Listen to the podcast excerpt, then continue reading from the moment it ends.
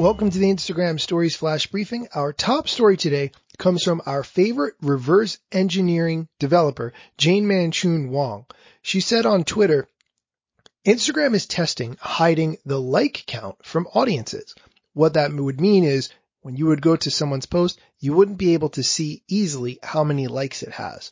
The screenshots Jane Manchun Wong posted show what it would be like for a person to view their own account.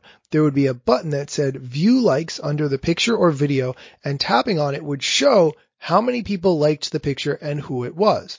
There is a note included from Instagram that says, we're testing a change to how you see likes. The note continues, we want your followers to focus on what you share, not how many likes your posts get. During this test, only the person who shared a post will see the total number of likes it gets.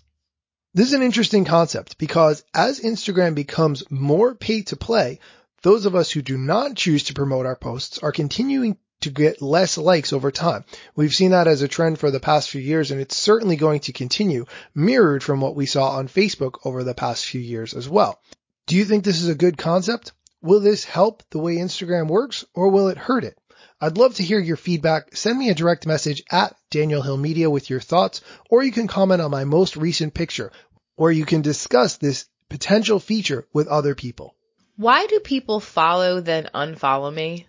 Just like many other things in life, Instagram can be a game.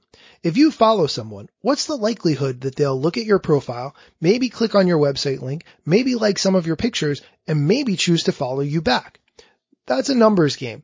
In my experience, if you follow 10 people, one, two, or maybe three of them will follow you back without knowing anything about you other than what they see on your profile. However, if you know them offline in real life, that number goes much higher. Having said that, people set their account to follow lots of people and then unfollow them just a day or two later in hopes that they will look at their profile, like their content, and maybe choose to follow them as well. I don't necessarily recommend this as a strategy, but if you want to do some experimenting with it, I think it can have good effects if you're willing to deal with some of the backlash of people who recognize what you're doing. That's it for today's flash briefing. If you have thoughts, comments, ways I can improve on this flash briefing or other suggestions, please send me a direct message at Daniel Hill Media. I would love to hear from you. Thanks for listening.